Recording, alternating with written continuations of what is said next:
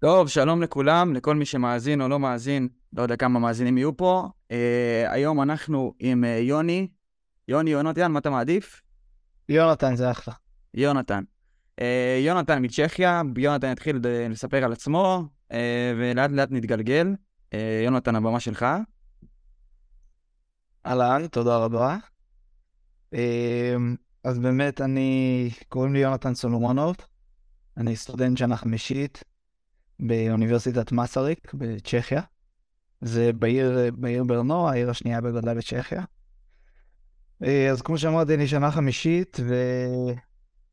וזהו, אני כבר ממש כמעט קצת יותר משנה לפני סיום, ובמהלך השנים האחרונות, מעבר ללמידה, התנסיתי, מעבר ללימודים, התנסיתי הרבה מאוד בהוראה אה, במסגרת האוניברסיטה כמתרגל, ובשיעורים פרטיים.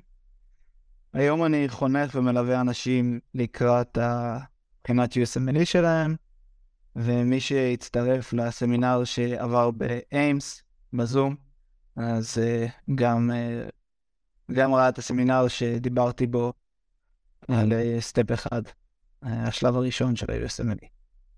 מאיפה אתה בארץ? בן כמה אתה?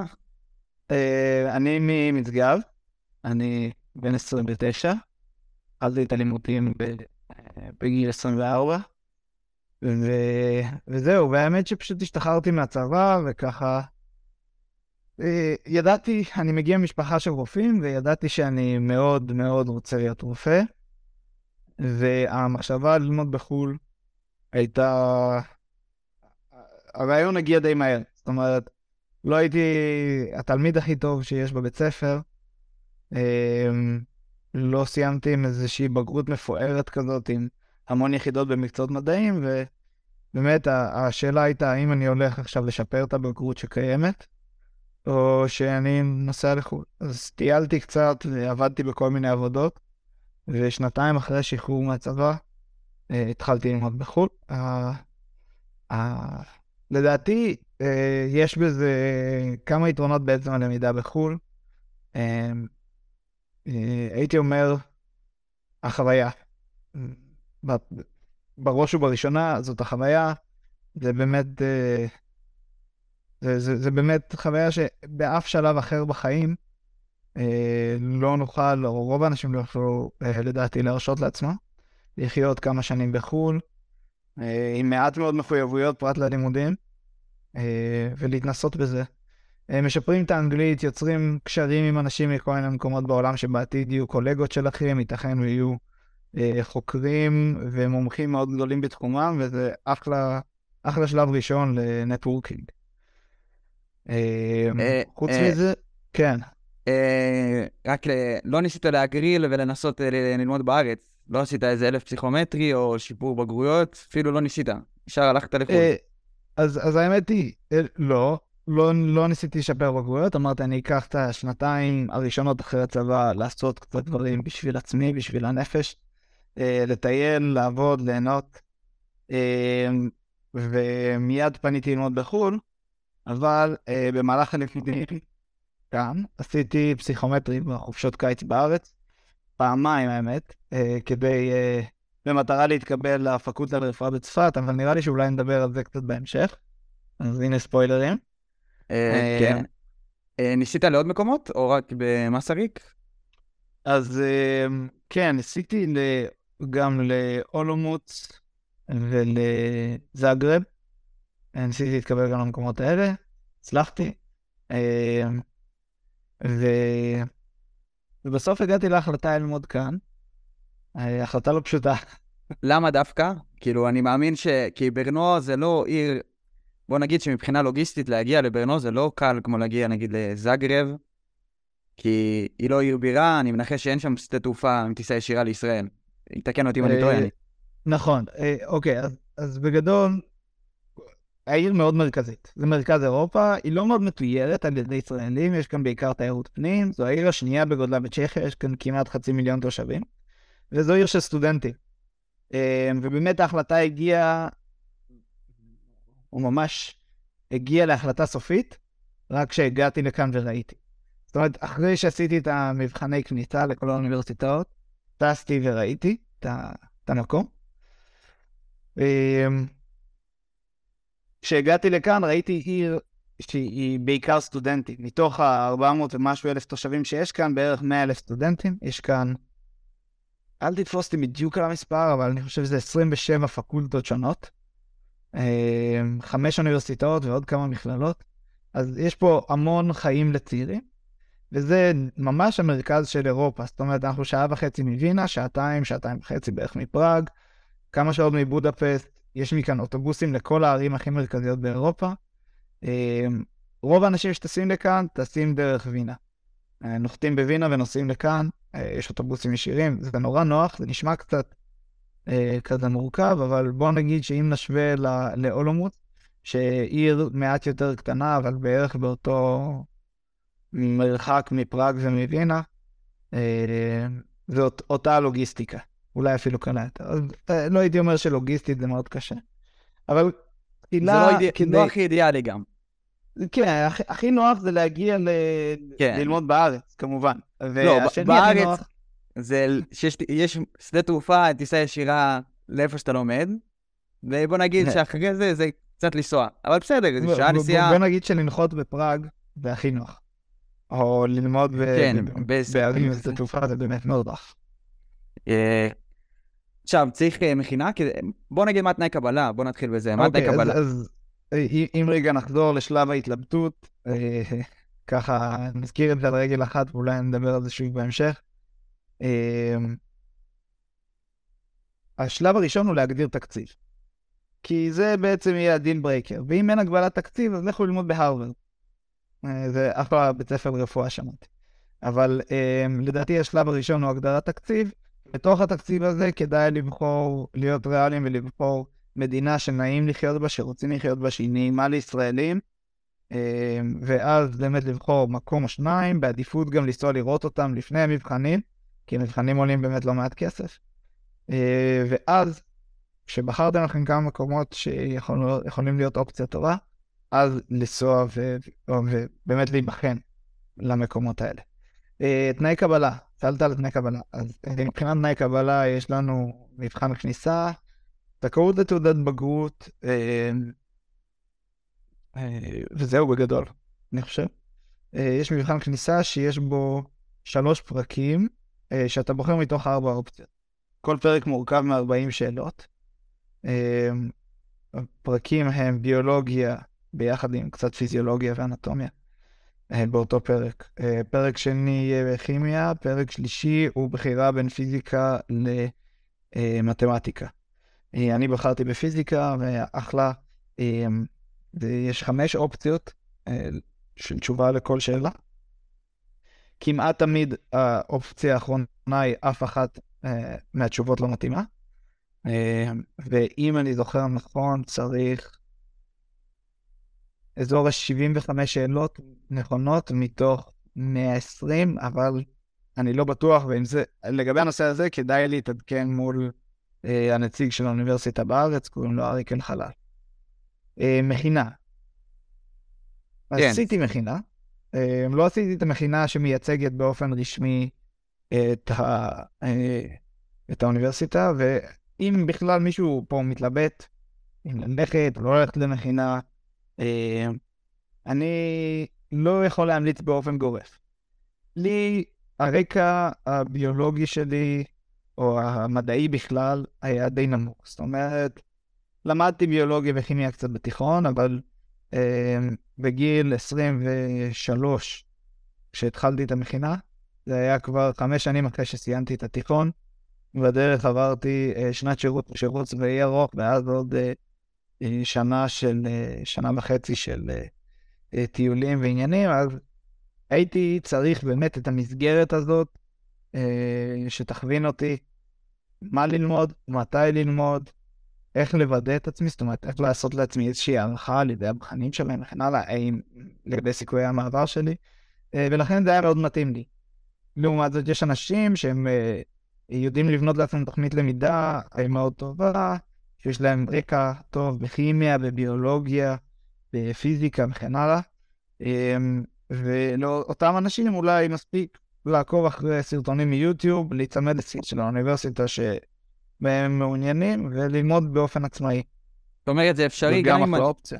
גם אם לא עשיתי מכינה, זה אפשרי. זה לא עכשיו בשמיים. אלא אם אני בן אדם שיודע לנהל לעצמו את הלו"ז ויודע ללמוד לבד ויש לי קצת רקע, כן, הר- הרבה דברים אפשריים, זה קצת... אה, אה, אה, אז ככלל, אם יש לך רקע, הייתי אומר, אתה יכול לוותר על מכינה. יש לך רקע ו- ו- וכוח רצון לשבת וללמוד לבד ולבנות לעצמך לו"ז מסודר, לוודא שאתה מספיק לכסות את כל החומר ולעשות חזרות על החומר עד ליום, ה, אה, עד ליום הבחינה המיועד. אז אחלה, עוף על זה, אה, אה, חבל לבזבז את הכסף למכינה. לי המכינה מאוד עזרה, כי במכינה גם תרגלנו הצגה מול קהל של נושאים, ועשינו, היה שיח מדעי באנגלית, אז זה קצת הכין אותי לסוג השיח שמצפה לי.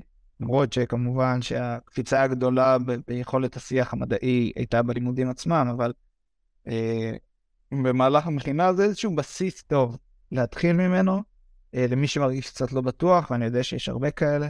אה, כולל אותי, שהייתי מאוד לא בטוח ביכולת שלי להתקבל ללימודים בכלל, ובסוף אה, התקבלתי לשלושת האוניברסיטאות שלהם, שאליהם התכוונתי להתקבל. אה, אה, המכינה עזרה לי מאוד, והיא בהחלט השיגה את המטרה. אני לא אתייחס ספציפית לאיזה מכינה עשיתי, כי אני לא רוצה לעשות פרסומת או אה, כן, להוציא כן, פה אה, לשון הרע. מובן לגמרי. חייב רק, אני חייב רק להגיד שמכינות זה דבר מאוד יקר, אה, וצריך לדעת, צריך להכיר בזה ולא להיות מופתעים פתאום. המטרה שלהם היא להרוויח, זה עסק. אה, ואם הם משיגים את המטרה, זה אחלה. העניין החשוב הוא לעשות תיאום ציפיות לגבי מהי המטרה. האם המטרה היא להת, אה, להתקבל רק? האם המטרה היא גם ללמד אותי עוד כל מיני skills שהם מבטיחים ללמד אותי? אז לעשות איזשהו תיאום ציפיות גם מול עצמכם וגם מול המכינה, אה, כדי אחרי זה לא להתאכזב. אה, להרגשתי, במכינה שעשיתי, היו דברים שהיו יכולים להתבצע בצורה טובה יותר. זאת אומרת, איכות חומרי הלימוד, איכות החוברות אה, לתרגולים ו- וכן הלאה, איכות המצגות. זה דבר שהייתי ממליץ למי שמתלבט לאיזה מכינה ללכת, לבקש לראות דוגמה. לבקש לבוא לשיעור, להסתכל, אה, לפני שחותמים על החוזה ומשלמים. מבחינת המבחן, המבחן עצמו נעשה בחו"ל, בארץ. אה, כאילו, אני מכיר שיש כאלה שעושים בארץ, יש כאלה שעושים בחו"ל. אצלך ספציפית, איפה המבחן היה? מה, כאילו, אצלי- מבחינה פיזית. אצלי המבחן היה בישראל. אה, הנציג של האוניברסיטה בישראל, אריק, ארגן את ה... אה, הביא את הבוחנת, שהייתה אז ראש מחלקת פיזיולוגיה, אם אני לא טועה. אה, היא בחנה אותנו, היא הביאה את המבחנים עצמם ושמרה עלינו בזמן המבחן, אה, והמבחן קרה בשגרירות בתל אביב, שגרירות צ'כיה בתל אביב. ו... אם- אם נדבר מבחינת זמנים, באיזה שנה זה, באיזה זמן של השנה בערך הדבר הזה קורה? המבחנים האלה? אתה יודע אה, להגיד אני לי? חושב שהם קורים פעמיים בשנה. בתקופה שלי אפילו זה היה שלוש, שלוש פעמים בשנה. אה, עכשיו אני חושב שהוא עושה פעמיים בשנה, נראה לי מתישהו בחורף, אזור ינואר-פברואר, ועוד פעם אחת בקיץ, באזור מאי-יוני, פלוס זאת אומרת, מינוס. המכינה היא בערך נגיד אה, שלושה חודשים לפני. משהו כזה, לפני המבחן. זאת אומרת, זה אומר לי שאם עשיתי את המבחן ב... בינואר, זאת אומרת שאת התוצאות של, ההת... של הקבלה או דחייה אני מקבל מאוד מהר, או שאני מחכה למבחן אחריו. התוצאות, התוצאות, אה, תשובות של המבחן הכניסה בדרך כלל מקבלים תוך שבוע, שבועיים, משהו כזה. אה, ואז אתה מקבל חשבונית לתשלום, אה, יש לך, ספציפית באוניברסיטה שלי, הם נתנו פשוט עד סוף יוני, אני חושב, לשלם, זאת אומרת, הרבה זמן. צריך לשלם על כל הסמסטר הראשון. אה, יש אוניברסיטאות שמגדירות דדליין, כדי שלא תברח להם לאוניברסיטה אחרת, אמרו, תשלם לנו מקדמה שהיא לא, לא ניתנת להחזרה, נגיד, לא יודע, אלף, אלפיים יורו, תוך שבועיים מהודעה על קבלה, או משהו כזה. אה, אז זאת אומרת, יחסית, יחסית מאוד מהר, אם אני עושה את המבחן ה... הראשון, אני כאילו ממש באמצע פברואר, אני יודע כבר שאני יכול להיות לומד בשנה הבאה. במסריק בצ'כיה, נכון? כן, אתה, אתה כבר יודע איפה תהיה בספטמבר הבא, לגמרי. הבנתי. אגב, דרך אגב, הסמסטר מתחיל בש... ביום שני, שבוע שלישי של ספטמבר כל שנה. אה, אוקיי. ומבחינת, אה, בוא נדבר קצת, אה, כאילו, שכר לימוד, אתה יכול להגיד? יש לך בעיה להגיד, אה, כאילו, מה שכר אה, לימוד? לא, אין לי בעיה להגיד, אבל הוא פשוט כבר לא רלוונטי. אה. ביום הראשון שלך בלימודים, אתה חותם על חוזה מול האוניברסיטה. החוזה אומר בין היתר מה שכר הלימוד שלך ומה הוא יהיה לכל משך הלימודים שלך. גם אם מאיזושהי סיבה התעכבת סמסטר בלימודים לצורך העניין, השכר לימוד נשאר זהה. אמ, אבל השכר לימוד שאני התחלתי איתו הוא לא השכר לימוד ש, אה, שהוא היום. אם אני לא טועה היום, מי שמתחיל ללמוד אה, משלם 320 אלף קרונה לשנה, או 360 אלף קרונה לשנה. כמה זה בעברית? משהו כמו 13 אלף יורו, אני חושב, לשנה. אני יכול. לעשות בדיקה זריזה. אה, אוקיי, בערך, אתה אומר 13,000 יורו. אה, עכשיו, דיברנו על מתי... הדרך הכי טובה, הדרך הכי טובה לדעת היא להיכנס לאתר של האוניברסיטה ולרשום, אה, לחפש בגוגל מסריק יוניברסיטי, סטאדי פי, זה הכי טוב. אה, אה, מבח- מבחינת מלגות, יש מלגות באוניברסיטה שאתה נמצא בה? אה, כן, אה, יש מלגות אה, מזעריות ביחס ל... כן, זה יוצא בערך 15,000 יורו לשנה, השכר לימוד. המלגות הן די מזעריות ביחס ל... אה, לתשלום. אה, עכשיו, המלגות האלה נבנו בהתחלה כמלגות לסטודנטים המקומיים, עוד לפני שהגיעו בכלל סטודנטים מחו"ל, והן באמת משמעותיות למי שלומד בחינם. מי שרוצה ללמוד בצ'כית, מוזמן ללמוד את השפה הצ'כית, לעשות מבחני כניסה בצ'כית, ואז הוא ילמד בחינם, כל עוד הוא מתחת לגיל 26. מעל גיל 26 זה סכום די נמוך, משהו כמו 5,000 שקל לשנה. אמ, גם אם הוא לא אזרח אירופה, גם אם הוא לא אזרח צ'כי. אזרחות אה, זרה נותנת נותנת איזשהו יתרון, אזרחות אירופאית. י- יתרון בחוסר צורך בוויזה.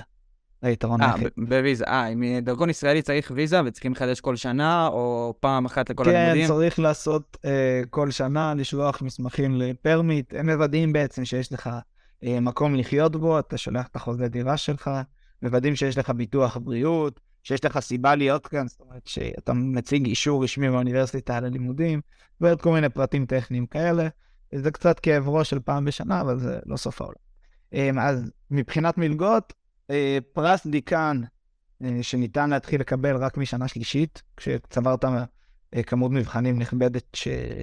שעל בסיסה, על בסיס המבחנים האלה בעצם יש לך איזשהו ממוצע שיכול לזכות אותך ב... אה, וב... ב- בפרס הזה, במצטיין דיקן.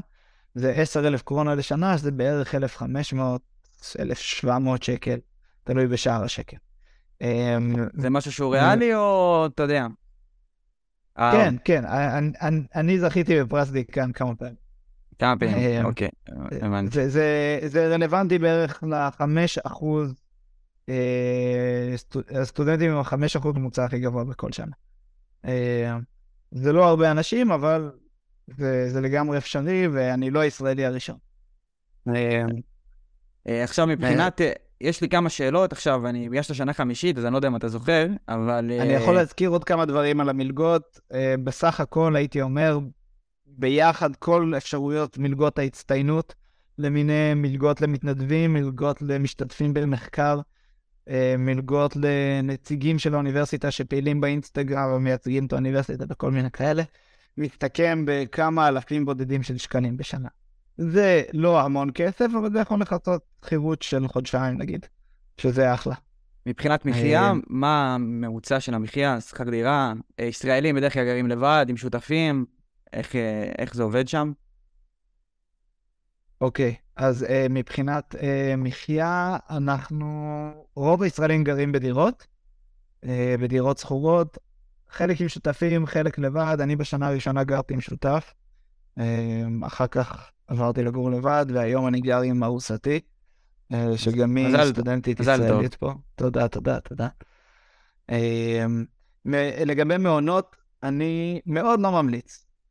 אה, לא כי הם רעים ולא כי השכנים רעים, אבל אה, יש פער גילאים בדרך כלל בין הישראלים ללא ישראלים.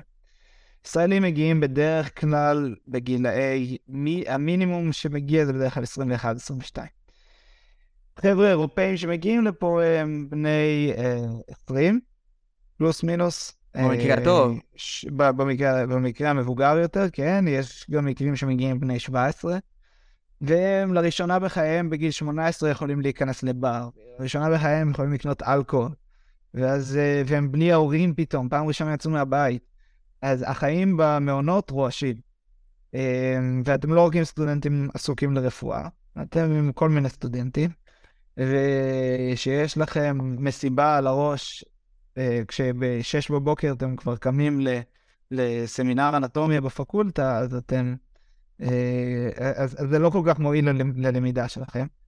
אה, ולכן, תחסכו כמה שקלים באותה שנה למעונות ולא תגורו בדירה, אבל תשלמו פי כמה וכמה אם לא תעברו מבחנים ותצטרכו להאריך את הלימודים. ולכן, אני מאוד ממליץ, גם אם רוצים לחסוך כמה שקלים, להתרחק מהמרכז ולגור בשכונה פחות מועדפת, אבל הפינה השקטה הזאת, אה, ש, ש, שהיא הופכת לבית תוך כמה זמן, יש לה ערך מאוד מאוד גדול להצלחה בלימודים, והיא חלק בלתי נפרד מזה. עכשיו יש לי שאלה לגבי קצת פחות על האוניברסיטה, יותר תחושות אישיות שלך. אני לא יודע אם אתה זוכר את השבוע הראשון או היום הראשון שהגעת לשם. אני מנחש שאם עשית מכינה, קצת הכרת אנשים לפני. עם מי באת ביום, בשבוע הראשון שלך לפה, שחיפשת דירה? הכרת אנשים לפני שהגיעו איתך מהמכינה, אני מנחש שאולי אחד או שתיים או כמה או יותר. אתה זוכר את התחושות שלך שהגעת? אה, אז, אז, אה, אז, אוקיי. אז באמת עברתי את המבחן הכניסה ורציתי להחליט לאן אני נוסע. וזה משהו שבאמת מאוד מאוד עזר לי לסדר את סדרי העדיפויות שלי. אה, רציתי להחליט איפה אני הולך ללמוד. טסתי למקומות האלה, וזו ההחלטה הכי טובה שעשיתי, טסתי לבד, הגעתי לכאן לבד. אה, ועוד חבר שבא לראות רק את אחת האוניברסיטאות. וברגע שהגעתי לעיר, פתאום אתה חווה את העיר. אתה פוגש את הישראלים שלומדים, הם מראים לך את הפקולטה, את העיר, יושבים לבירה, קצת שומעים את החוויות, קצת שומעים תלונות, קצת שומעים אה, דברים יותר משמחים. אה, זה נותן הרבה מעבר למה שאפשר לקבל מפודקאסט כזה, או משיחת טלפון עם אה, סטודנט אחד, שתיים או עשר, זה לא משנה. החוויה האישית אין לה תחליף. להסתובב שנייה במסדרונות, להידחף לאיזה הרצאה באמצע היום, יש לזה ערך, אה, וזה מאוד עזר לי לקבל את ההחלטה. שישבתי לשתות בירה במרכז העיר, זה מאוד עזר לקבל את ההחלטה, ואם אני יכול לומר, הסיבה המרכזית שבגללה בחרתי את האוניברסיטה הזאת, זה לא האוניברסיטה עצמה, אלא דווקא העיר. מאוד התחברתי למקום הזה, ואמרתי, אם יש מקום שמהאופציות שקיימות בפניי לחיות בו שש שנים, זה המקום. אה, וזאת הסיבה שבחרתי. אז אחרי שהחלטתי להגיע לפה, הגעתי לעוד סבב בקיץ, לפני תחילת הלימודים של חיפושי דירות, סגרתי לי ולשותף העתידי שלי דירה. אה, כשסגרנו... ישראלי, כן? ישראלי. כן, שותף ישראלי, שהוא היה איתי באותו מועד במכינה, אבל לא הכרתי אותו. זאת אומרת, ישבנו לקפה וככה הכרנו, חבר קישר בינינו. אמ, הגענו, ראינו את הדירה, אה, הגעתי אני, חתמתי לנו על הדירה, בשביל שנינו על הדירה, ו... ככה הגענו לפה בספטמבר, אמ, ונפגשנו עם הישראלים שכאן, אה, ובשבוע הראשון, או לפני השבוע הראשון ללימודים, אה, יש פה מנהג שנוצר עם השנים. הישראלים. שעתידים להתחיל שנה שנייה, אוספים את כל, ה... את כל הפרשמנים, את כל החבר'ה של שנה ראשונה, ונפגשים לבירה ושיחה. בשיחה הזאת עוברים מקצוע-מקצוע, ממש בצורה מסודרת, איך להגיע מוכנים לשיעורים, איך להגיע מוכנים לשבוע הראשון. אה, למי פונים כשקשה לנו, כשלא מסתדרים, כשצריכים עזרה בלימודים, מי יכול להציע עצמו לאיזה מקצוע. אה, זאת אומרת, נותנים איזושהי מעטפת ונחיתה רכה, ובאמת אתה רואה שהסטודנטים הישראלים מגיעים על 200 לשבוע הראשון. מוכנים, לא מופתעים מכלום, אה, שזה, שזה כוח משמעותי שיש לנו פה, השימור ידע הזה, והוא ממשיך לשנים הלאה. זאת אומרת, חומרי לימוד, סיכומים, כמובן שחלק מהדברים גם עוברים בין אה, מדינות שונות, אבל אני חושב שלאף מדינה אחרת אין את האחדות הזאת שיש לישראלים בחו"ל, ואנחנו מאוד עוזרים אחד לשני, ואני חושב שזה ה... אחד היתרונות המשמעותיים שלנו. אז ככה באמת מתחיל השבוע הראשון. בקצרה אני אומר על המקצועות של שנה ראשונה שאיתם מתחילים, וביותר פרטים אפשר או לדבר איתי בפרטי, או לחפש באתר של האוניברסיטה, הכל מפורסם שם. בגדול המקצועות הגדולים של השנה הראשונה זה אנטומיה, ביולוגיה, ביופיזיקה, מהסמסטר השני מתחיל גם היסטולוגיה ואמבריאולוגיה ביחד. אה, וכמה מקצועות קטנים שכוללים טרמינולוגיה רפואית, אה, לימודי שפה, שהולכים איתכם לארבע שנים הראשונות, לימודי צ'כית, אה, בריאות הציבור ואתיקה, וזה בגדול עיקר הלימודים בסמסטר הראשון, בשנה הראשונה. כן, אז זה באמת ההתחלה. ואם כבר הזכרתי אולי את, הישראל, את החיים הישראלים פה, אז אולי נדבר על זה קצת? תספר על זה, מה אתה אה, אומר? אה, כן, אני רוצה לשאול, מבחינת, אני אומר, ככל הנראה יש מכינה, וזה מקום קצת יותר, אני אפילו שמעתי עליו, כאילו מלפני ש... שאני התחלתי ללמוד, שמעתי על אה, צ'כיה, שזה נהיה כאילו להיט בשנים האחרונות, יחסית, בחמש, שש, שבע שנים האחרונות. אתה רוצה לדעת כמה ישראלים יש בשנה? כי יש פקולטות שאני מכיר שיש בהם חמש ישראלים בשנה, ויש פקולטות שיש בהם 60. איפה אתם נכון. עומדים על הסקאלה? אז האמת שאנחנו, יש פה הרבה דינמיות. רוב השנים היה פה באזור ה-10 ישראלים בשנה, פלוס מינוס 12, 8 כזה. אמ, ואז בשנת הקוביד הראשונה הגיעו איזה 17, ואחרי זה ירדנו לאזור ה-4-5.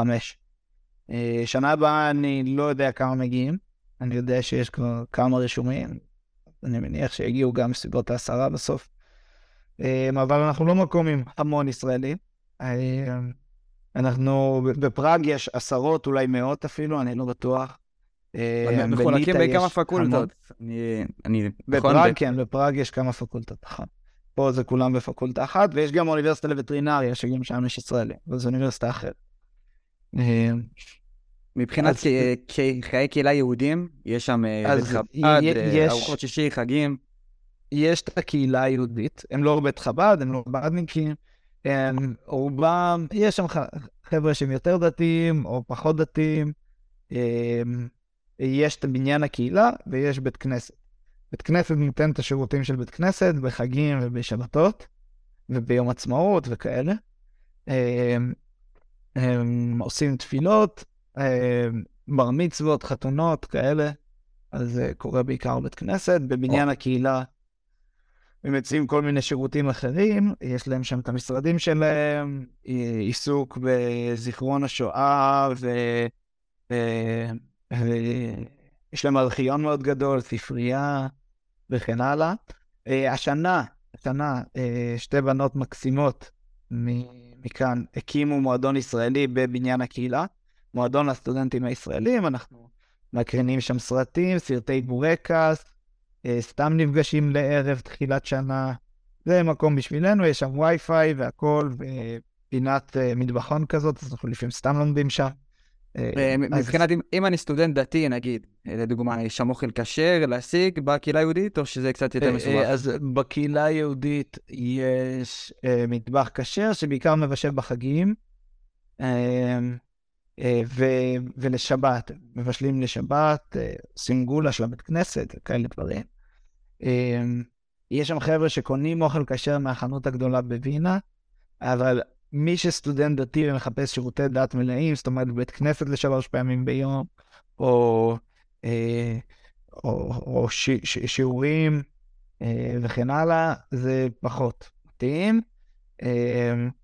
אבל כן יש תמיכה של קהילה יהודית, זאת אומרת, אה, אה, בוא נגיד, זה לא כמו בערי בירה גדולות באירופה, כמו בודפסט, או כמו, או כמו וינה, או כמו פראג, מהבחינה הזאת. אה, אוקיי. עכשיו בואו, לגבי distance, אני, לפי מה שהבנתי, כנראה שאין. אין איזה אני שנה שישית לשנה ראשונה, אתה יודע, פחות בקשר. אני מרגיש, אני לפחות לפחות אני לומד, אין דבר כזה, אבל אני מנחש שגם כמו שאתה מספר, גם אצלכם, כולם כאילו... אני בה... חושב שזו שאלה טובה.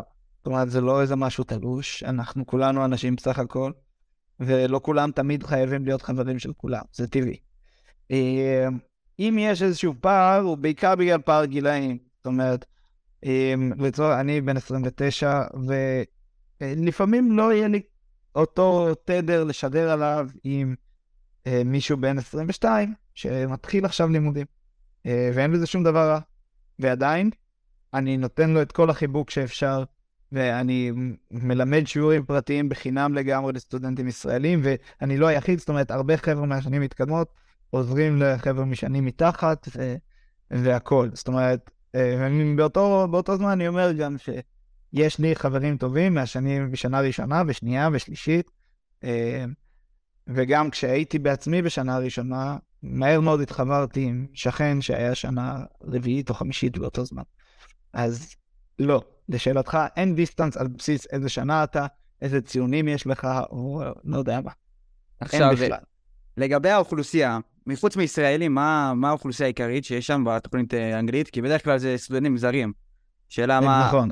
אז בתוכנית, uh, בתוכנית לימודים, בעיר עצמה יש פה הרבה זרים, כי יש פה המון חברות מכל מיני מדינות, אז יש פה הרבה אנגלית ברחוב. מבחינת התוכנית לימודים, יש לנו um, המון גרמנים, המון איטלקים, המון נורבגים. Um, יש גם מדינות ערב, כל מיני איחוד אמירויות, ערבים שגרים באנגליה.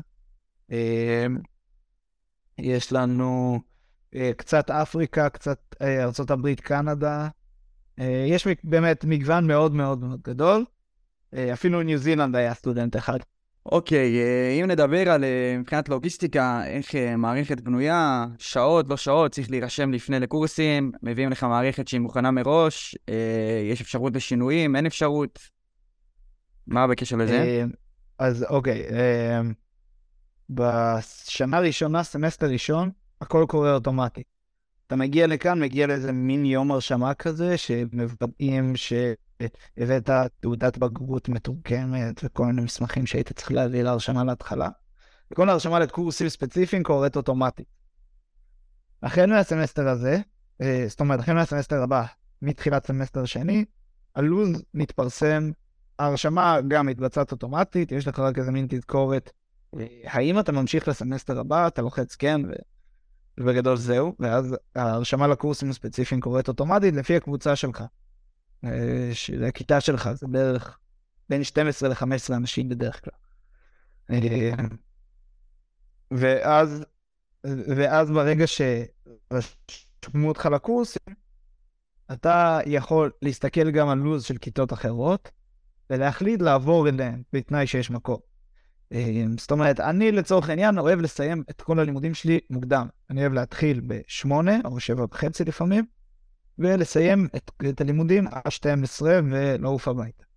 יש סטודנטים שלא רוצים לראות את הבית ספר, לא רוצים לצאת מהבית לפני 11.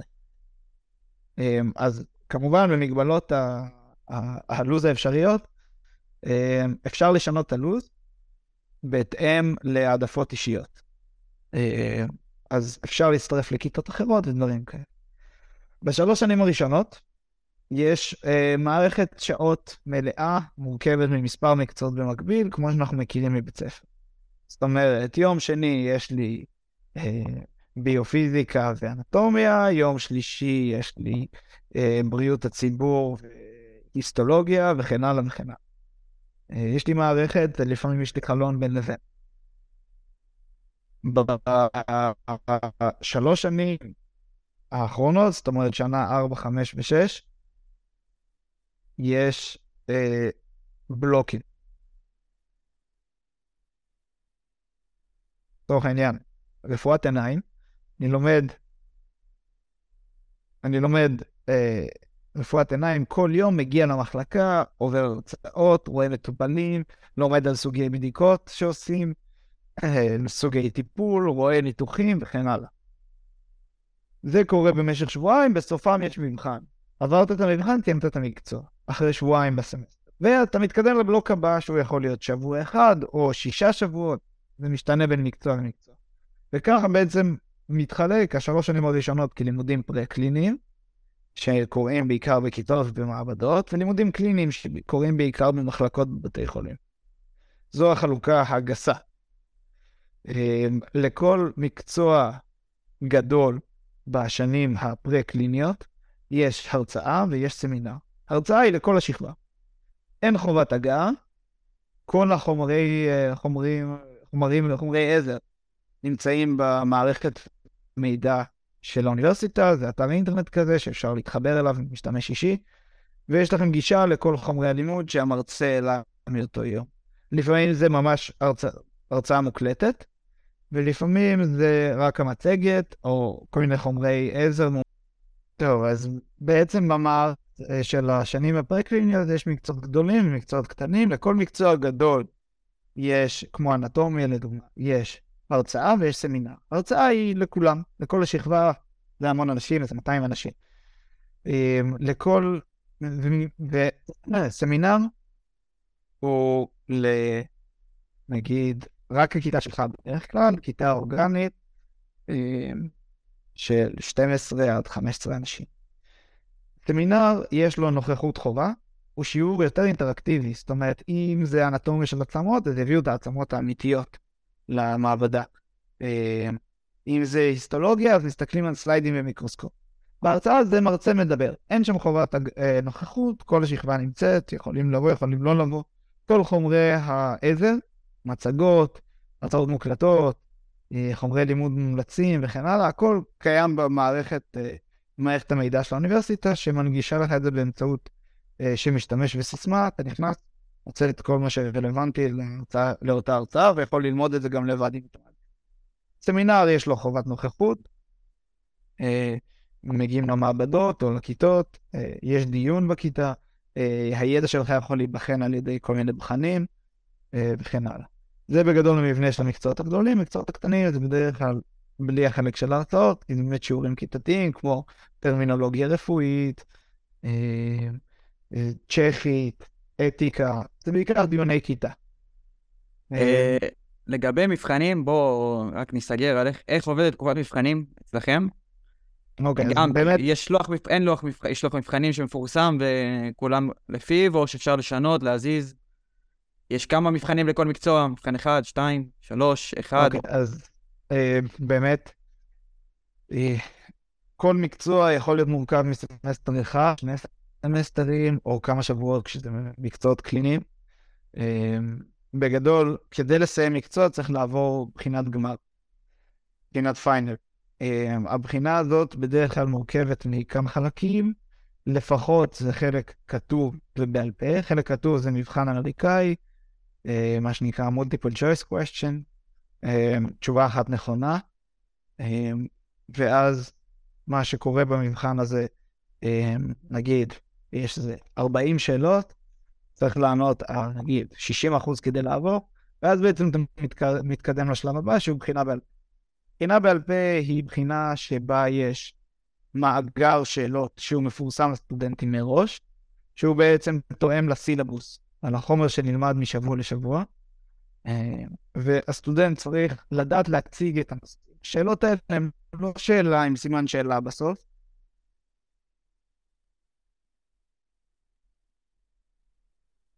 כשאלה לפעמים. רגע, אתה רגע, צריך, שום... אתה שום... מגריל שאלה מתוך המאגר הזה שהוא מוכר לך. אתה אה, מסתכל אה, על נותנים לך, לא יודע, רבע שעה, עשרים דקות, לרשום נקודות, ואז אתה מציג את זה לבוחן. אתה מציג לבוחן את השאלות, ובעצם בסוף ההצגה שלך, אה, הוא יכול לתת לך ציון. הוא יכול לשאול שאלות וכן הלאה, בסוף הוא נותן לך ציון שמדרג אותך בין A ל-F, כאשר F זה נכשל, E זה הציון הנמוך ביותר שעובר, ו-A זה הציון הגבוה ביותר. אה, והמבחנים, הם כאילו, התאריכים הם באים מראש, או שאתם יכולים אה, לשחק איתם? Mm, התאריכים. אמ, אז בגדול, יש תקופת מבחנים שהאוניברסיטה מכריזה עליה, אה, שהיא ידועה מראש כמובן התקופה, אבל התאריכים, במהלך, במהלך הסמסטר, כל מחלקה מפרסמת את התאריכים שבהם היא בוחנת, עם מספר סטודנטים שיכולים להיבחן באותו יום. אה, אתה יכול להירשם לתאריך שמתאים לך, וככה אתה בעצם מנהל את תקופת המבחנים שלך. יש לך שלוש מבחנים גדולים, כל אחד אתה צריך חודש להתכונן, או שבוע להתכונן, או לא.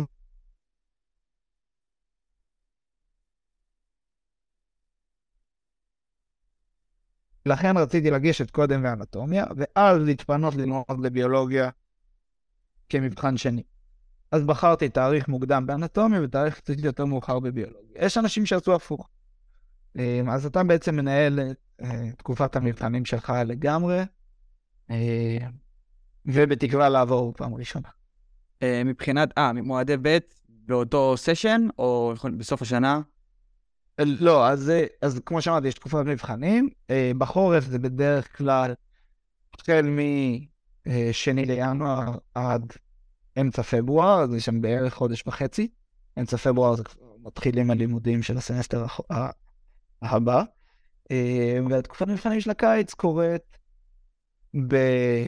נגיד, אה, מתחילת אמצע יוני, פחות או יותר, אה, ועד תחילת ספטמבר, ובאמצע יש בערך חודש הפסקה מאמצע יולי עד אמצע אוגוסט. זאת אומרת, היא מחולקת לשתיים, מתחילת יולי עד אמצע יולי, מתחילת יוני עד אמצע יולי, ואז מאמצע אוגוסט עד תחילת אמצע ספטמבר. אה, אוקיי. עכשיו, מה רציתי? רציתי לשאול... תאריכים בעצם מתקדמים לכל התקופה הזאת, ומועד ב'. מועד ב', אה, מותר לחזור במהלך שנה אחת על אותו מקצוע פעמיים, זאת אומרת, סך הכל שלוש מועדים באותה שנה. לצורך העניין, ניגשת למבחן בתקופת מבחנים של החורף באיזשהו תאריך בינואר אה, בסוף ינואר נגיד, שבוע.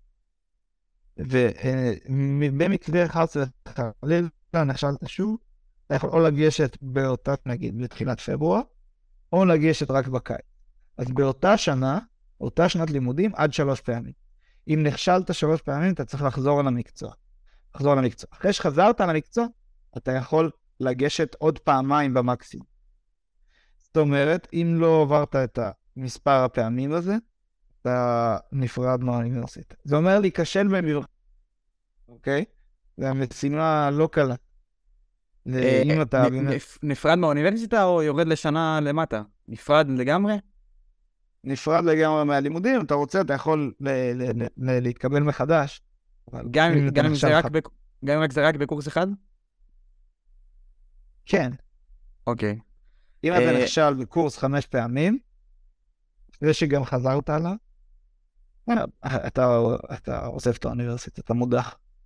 מוד, מודח. לגבי נשירה, יש שם אה, אחוזי נשירה גבוהים, או זה לא, זה משהו נדיר, נדיר ולא קורה? אני אתחיל מלהפחיד אותך, ואז אני ארגיע אותך. אוקיי. אה, אחוזי העוברים של מקצוע אנטומיה בשנה שלי, היה אזור ה-47 אחוז, 50, משהו כזה. שזה מאוד מאוד נמוך הרי. עכשיו, אמ, תשאל למה, כאילו מה הם ככה מכשילים את כולם כדי אה, להדיח סטודנטים? אז התשובה היא לא. המון חבר'ה מגיעים כי ההורים שלהם אמרו לכם, אתה תהיה הרופא, משפחה, אתה תהיה רופא, תביא הרבה כבוד. או מישהו שחשב שהוא רוצה במהלך הסמסטר, אה, ואז גם לא עוברים את המבחנים. ככלל, אה, אני חייב להגיד, מי שלומד עובר מבחנים, ומי שלומד נכון עובר מבחנים. מה זה אומר ללמוד נכון? זה לבחון את עצמך כל הזמן ולבדוק שאתה אכן מצליח להגיע מוכן לשיעורים, ולא לפחד להיעזר בכם לא מהשנים מעל. אם יש משהו אחד שעזר לי, כלי אחד שעזר לי להצליח בלימודים עד עכשיו, זה החניכה מהשנים מעל. והחבר'ה והסטודנטים מה, מה, מהשנים מעליי. טוב, אם אנחנו, מדבר, אה, אם אנחנו מדברים על, אה, על ישראלים בפרט... לא מפחד ולא להתבייש. בעיקר ישראלים יחסית באים יותר מוכנים ל... ללימודים בחו"ל, כי הם גם אה, מבחינת גיל יותר מבוגרים וגם יותר סגורים על עצמם, כי זה מהלך לא טריוויאלי לעבור למדינה אחרת, במיוחד לישראלים שהם קשורים למדינה. האחוז של העוברים של הישראלים לעוד שנה הוא גבוה, או כאילו שזה משהו, כמעט כל שנה יש מישהו שנשאר 1, 2, 3. אתה צריך לחזור על כל מה שאמרת ב-20 שניות האחרונות. סבבה. אמ, אני אומר, ישראלים בדרך כלל באים יותר רפואיים ללימודים, כי הם גם יותר מבוגרים, גם עוברים למדינה אחרת, שלאירופה זה לא טריוויאלי, ישראלים בדרך כלל לא אוהבים להישאר במדינה או רוצים, אה, האם האחוז של הנשירה של הישראלים הוא גבוה, הוא קיים, או שכאילו זה משהו שנדיר וכבר לא שומעים עליו? אה, הוא אחוז קיים, הוא לא גבוה. הסטודנטים הישראלים שכאן, בדרך הם שמחים שיש פה סטודנטים ישראלים, הם שמחים ללמד ישראלים, ויש פה לפעמים, הנה, בחודש הבא מגיעה גם מרצה מישראל להרצות, אה, פרופסורית לפסיכולוגיה באה לדבר על אה, בריאות נפש מוח. ברח לי השם שלה עכשיו. כל הזמן מגיעים לפה, יש שיתופי פעולה עם, עם, עם בתי חולים בימים. מאוד אוהבים את הסטודנטים, הם מאוד אוהבים את הקשר עם ישראל, וככלל, הייתי, כמו שאתה אמרת, זה היה דרך לתאר את זה, מגיעים אפויים. אוקיי, okay, אז לגבי תחרות בין uh, סטודנטים, קיים, נגיד יש חזורים, uh, דרייבים וכדומה, אתה יודע, יש מקומות, לא שולחים לאף אחד, השגת, השגת, לא השגת, לא השגת, או בקבוצה של 300 איש, של מי שלומד השנה, שולחים את הכל ביחד. איך זה... יש שיתוף של חומרים וכל מה שצריך להיות משותף, משותף בין כולם. אה, ההצלחה שלי זה הצלחה של שאר הסטודנטים, אה, ישראלים בפרט, ובכלל חבר'ה אחרים גם מדינות אחרות, אני תמיד. אה, אני לא מרגיש שמקומי הוא על חשבון אחרים, ושמקומם של אחרים הוא על חשבוני. אין דבר כזה. כל מי שיודע את החומר, מגיע מוכן למבחנים, עובר.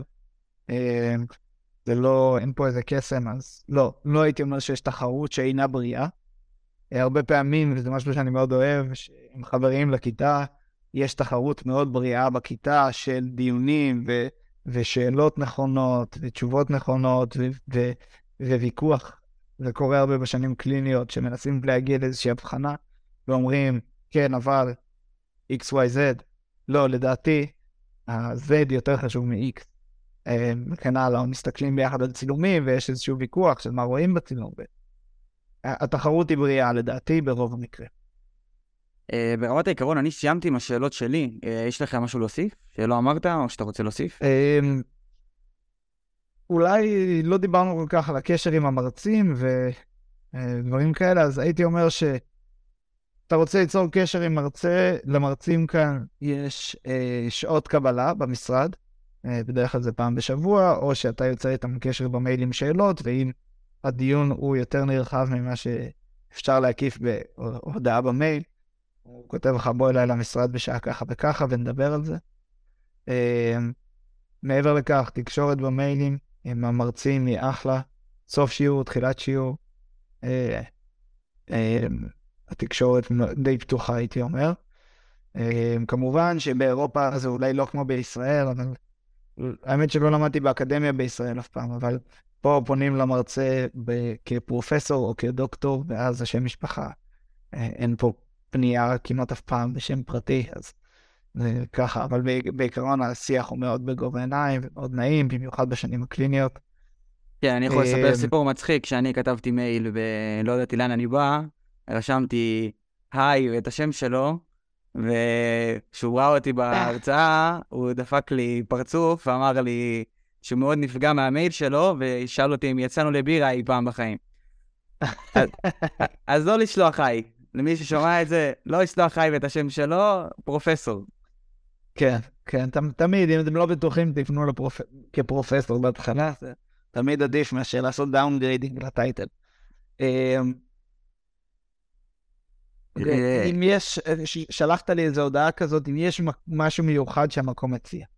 מעבר לעיר שנראה לי שהמסר עבר, העיר מקסימה והכל, הפקולטה, פסיליטי זה לא הדבר הכי חשוב, אבל זה בהחלט דבר חשוב. אה, יש לנו מרכז סימולציות מדהים, באמת, יש שם, שבוע הבא אני מתחיל קורס בטיפול נמרץ, ואני יודע שהולך להיות שם המון סימולציות של טיפול נמרץ והחייאות וכן הלאה. אה, ממש, וזה סימולטור עצום, הכי גדול במרכז אירופה. אה, כל הפסיליטיז מאוד חדשים, הפקולטה חדשה, שזה משהו מאוד חשוב לדעתי. אה, חלק מהמחלקות באוניברסיטה כותבות ספרים לפי הסילבוס לסטודנטים. זאת אומרת, ספרי הוראה שבעצם מכינים אותך למבחן הסופי בצורה מאוד מאוד ממוקדת, שזה כלי מאוד נוח להשתמש בו. זה, ואני יודע גם שגם אני יודע שגם סטודנטים מאוניברסיטאות אחרות באירופה משתמשים בספרים האלה, אה, שזה אומר הרבה עליהם. אה, חסרונות, קשה. הלימודים קשים אה, מאוד, במיוחד יש- השנתיים יש הראשונות. איזה סוג של, מבחינת, במהלך הסמסטר עצמו, אני מדבר על הלימודים הפרה-קליניים, יש בחינות אחת לשבוע, אחת לשבועיים, אחת לחודש, או כאילו תקופת מבחנים, ושיהיה בהצלחה. אז, אז אה, האמת שזה תהליך שקורה, זאת אומרת, אה, זה דברים שמשתנים. אני עכשיו שנה חמישית, כשאני הייתי בשנה ראשונה דברים היו קצת אחרת, אבל אה, הרבה מחלקות הולכות לכיוון של להציע מבחני, הרבה מבחנים קטנים תוך כדי הסמסטר, כדי לתת איזושהי הנחה, במרכאות, בסף מעבר בבחינה הסופית, או שקלול לציון הסופי של אה, של המבחנים הקטנים שקורים תוך כדי הסמסטר. במחלקת אנטומיה הגדילו לעשות, ואני מקווה שזה פיילוט שיתרחב לעוד מחלקות. אה, לקחו אה, וכתבו מבחנים בנושא של אנטומיה בסגנון של USMLE, מה שנקרא board question. ש... שיש לך איזשהו סצנריו על מטופל ושאלה ככה קצת מורכבת. אה, ו-10% 10% של הסטודנטים עם הציונים הכי גבוהים אה, מקבלים מעבר אוטומטי של הבחינה בעל פה. זאת אומרת, נשאר להם לעשות רק איזושהי בחינה מעשית ובחינה כתובה, אה, ובעצם יכולים לקבל פטור מהמבחן בעל פה, שזה מאוד משמעותי, וזה הגדיל מאוד את המוטיבציה ואת ה... את החתירה למגע, נקרא לזה, ב... ב... אצל הסטודנטים בשנה ראשונה באנטומיה. אה, אז זה ככה מבחנים שקורים תוך כדי, חלקם לא חובה. זאת אומרת, אתה כסטודנט יכול להגיד, "אה, אני לא עושה את המבחן הזה, אני ניגש רק למבחן בסוף, אבל כן, יש מבחנים שקורים משבוע לשבוע. לגבי העיר עצמה, יש מה לעשות? מה, מה, מה, מה הפסיליטיז שהעיר מציעה? ברים, מסעדות, אה, מועדונים, הכל יש? הברים, מסעדות, מועדונים, מי שאוהב, אה, יש טבע, יש המון טבע מסביב. זאת אומרת, העיר חצי מיליון תושבים, ומתפרסת על שטח ענק, אין פה גורדי שחקים. הכל בעיצוב אירופי של פעם, אה, מאוד מיוחד, יש פה המרכז, מלא כיכרות כאלה גדולות, ועכשיו מתחיל האביב, אה, ומתחיל להיות נעים בחוץ, אז אחרי הצהריים תמיד חבר'ה, כל הסטודנטים יוצאים, שותים בירה בחוץ, נפגשים, קצת מתערבבים עם פקולטות אחרות, עם סטודנטים מקומיים. אה, נורא נעים פה, נורא נחמד. אה, ממליץ לכולם לבוא, לבקר, אה, כדי לקבל החלטה. אני כשהגעתי לכאן מאוד התרשמתי מזה, זה כאילו, זה היה וואו בשבילי, זה היה... אז זה היה מדהים, ואני עף על העיר, יש פה אחלה חיי לילה, אחלה טבע מסביב, וגם אחלה מקומות ללמוד בהם. ויש זמן, כאילו, אני לא חייב רק ללמוד, כן? יש לך זמן גם לבלות. כאילו, אנשים אה, חושבים כן. שבאים ללמוד בחו"ל, שאתה יודע, כל היום הם בתוך הספר והמחברת, אבל צריך גם להראות את הצד שזה לא רק זה נמצא. רוב היום, רוב היום הוא בתוך הספר במחברת, אבל uh, כמובן שאם מנהלים את הזמן כמו שצריך, uh, אפשר וצריך למצוא איזון. צריך למצוא זמן לעצמך, לספורט, או לטייל, או לדברים שממלאים קצת את הנפש, כי זה, זה ריצה למרחק ארוך, ואי אפשר להיות על, uh, בספרינט מההתחלה עד הסוף, שש שנים. Uh, צריך למצוא את הספייס הזה, לצאת לבירה בערב עם חברים, או... או קצת לנוח בסוף שבוע, או ל... לארח חברים שבאים לבקר מישראל. אה, וזהו, אה, מוזמנים לפנות אליי בפרטי, דרך הפייסבוק או משהו, או דרך איימס, הם ישמחו לחבר אותך. אה, תודה רבה, יונתן, והרבה בהצלחה שיהיה לך. תודה לך, עמית. בכיף. תודה על ההשקעה עם הפודקאסט והכל. בכיף. שבוע טוב שיהיה. ביי ביי. יאללה, שבוע טוב, ביי ביי.